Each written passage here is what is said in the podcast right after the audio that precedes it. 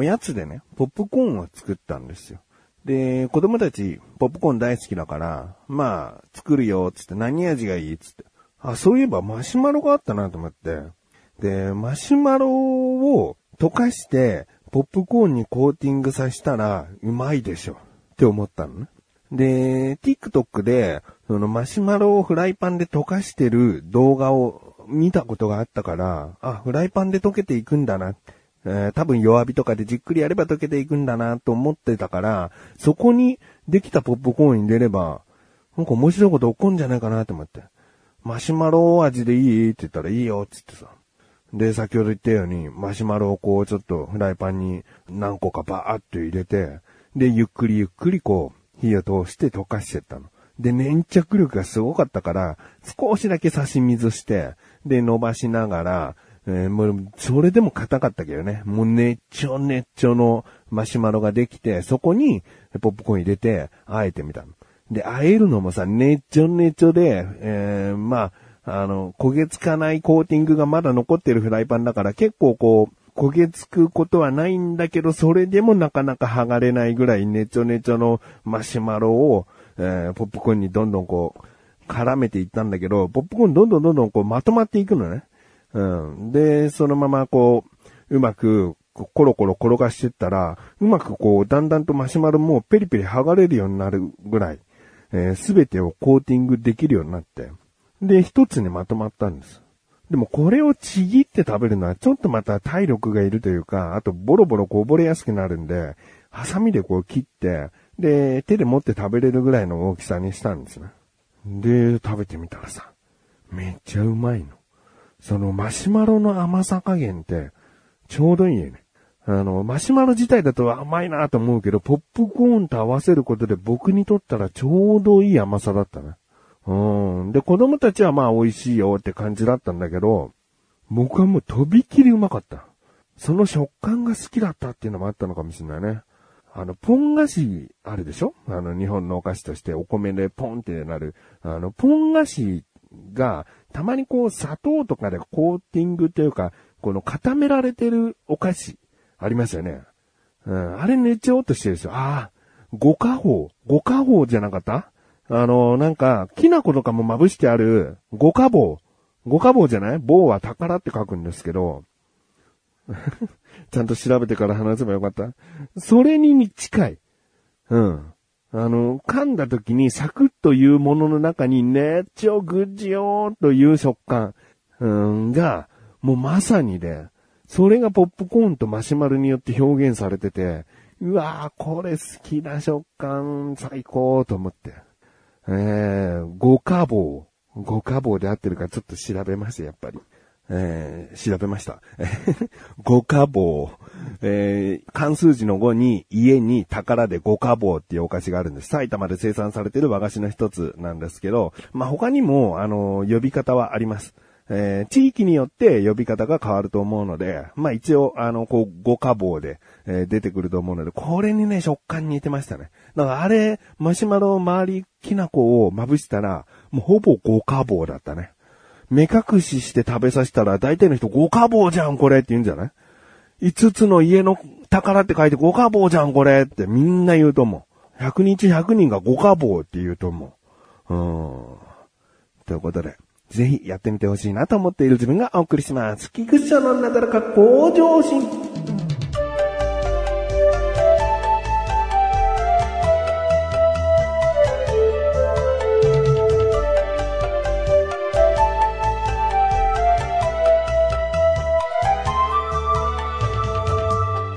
今回はですね、塾の話です。まあ、去年とかね、結構塾の話してました。だからまた改めてすると、僕の塾の考え方とかなんかいろいろとこう被ってくる話が出てきちゃうと思うんですけれども、まあ、具体的に言うと今回は、冬季講習についてですね。で、うちの長男が高校受験、中学3年生なんで高校受験なんで、まあ、人によっては当たり前のように冬季講習は通うものでしょ。うん。で、この塾への価値観っていうのが、僕の中で結構人それぞれだなと思ってて、僕の周りは塾にあまり通っていなかった人が多いんですね。だから塾ってこんだけかかるよとか、塾の仕組みってこんななんだよとか、なんかそういう話が僕は今の年になっていろいろ知ることが多い。塾に行ってなかったんでね。中学3年の時は僕は家庭教師で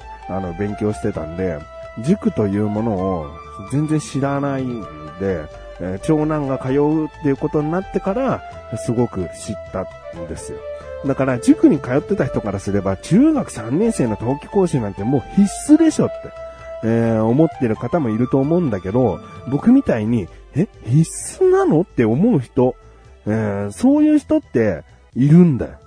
いるの。僕もそうだし、僕の友達もそう思ってたから。で、それがね、毎月の塾の月謝のちょっとプラスした料金ぐらいだったらさ、よりね、休みの期間に力をつけた方がいいもんなっていう、もうすんなりとこう、冬季講習どうぞ、やってみなねって子供に話すけど、金額が、もうこれ素直に言いたい。金額がバカ高いわけ。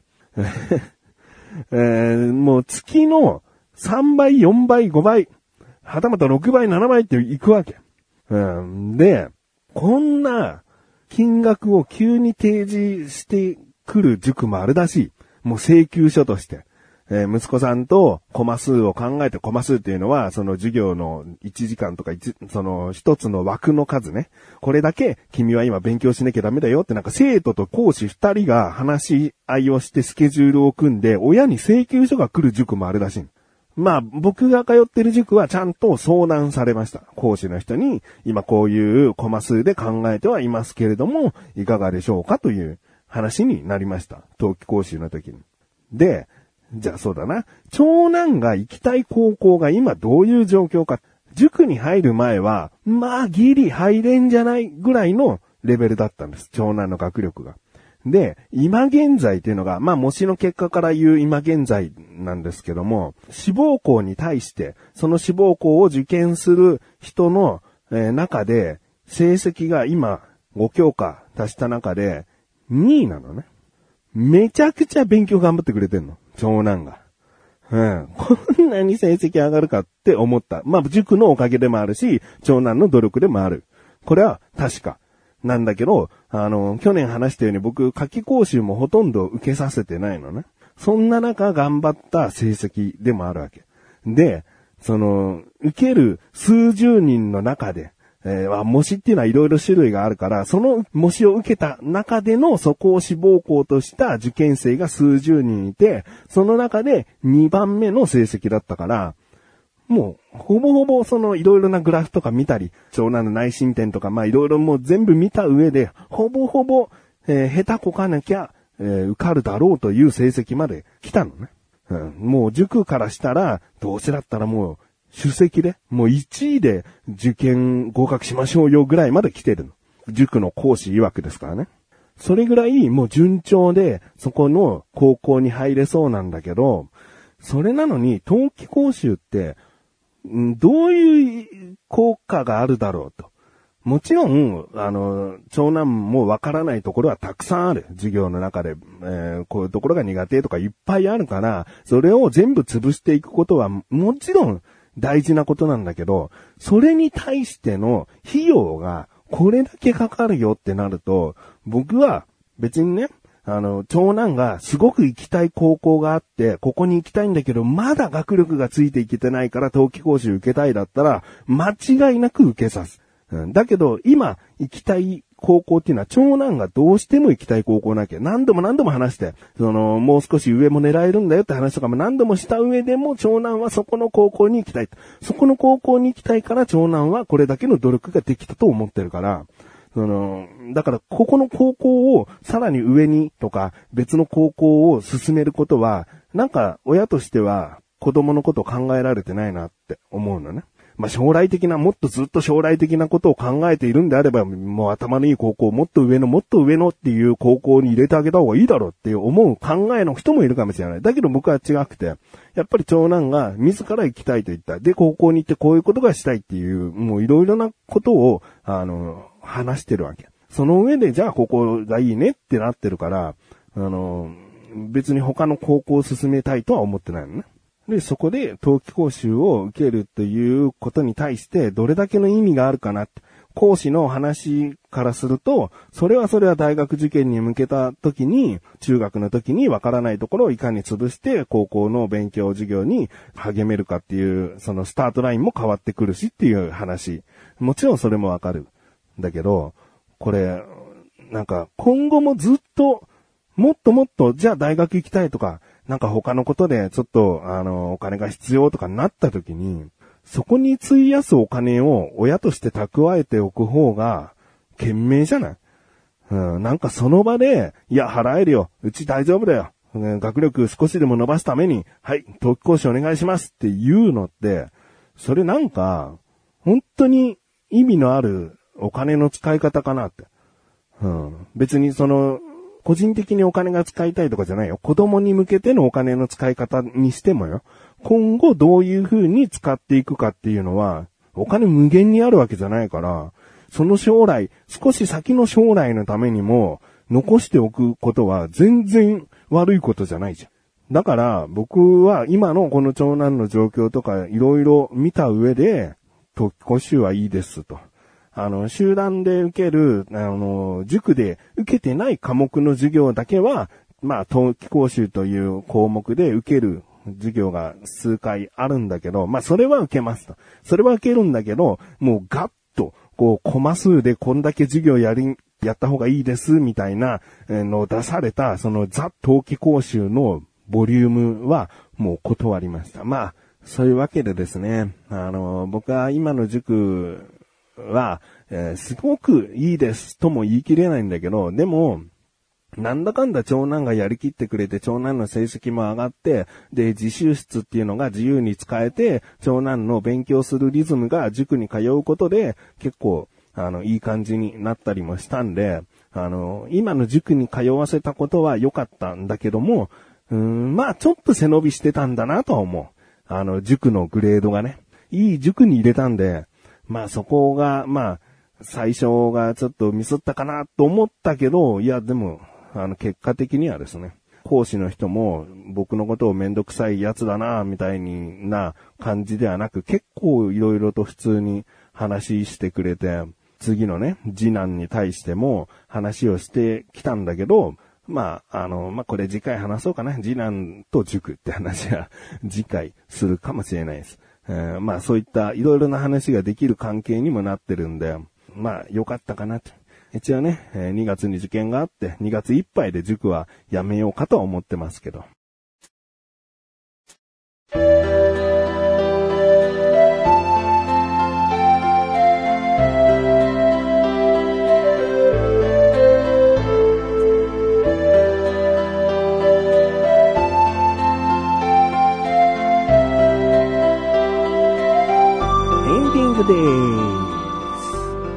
いや、よく考えたら次男と塾の話ってただの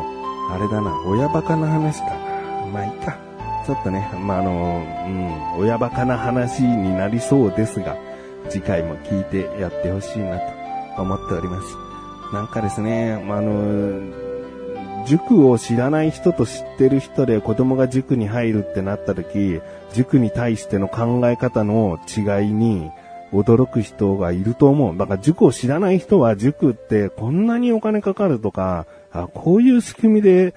冬季講習、夏季講習ってあるんだとか、なんか知ることがいっぱいだったね。だからそういう意味でも塾を一回でも経験しておけば、そんなにカルチャーショック的なものはなかったのかもしれないけど、で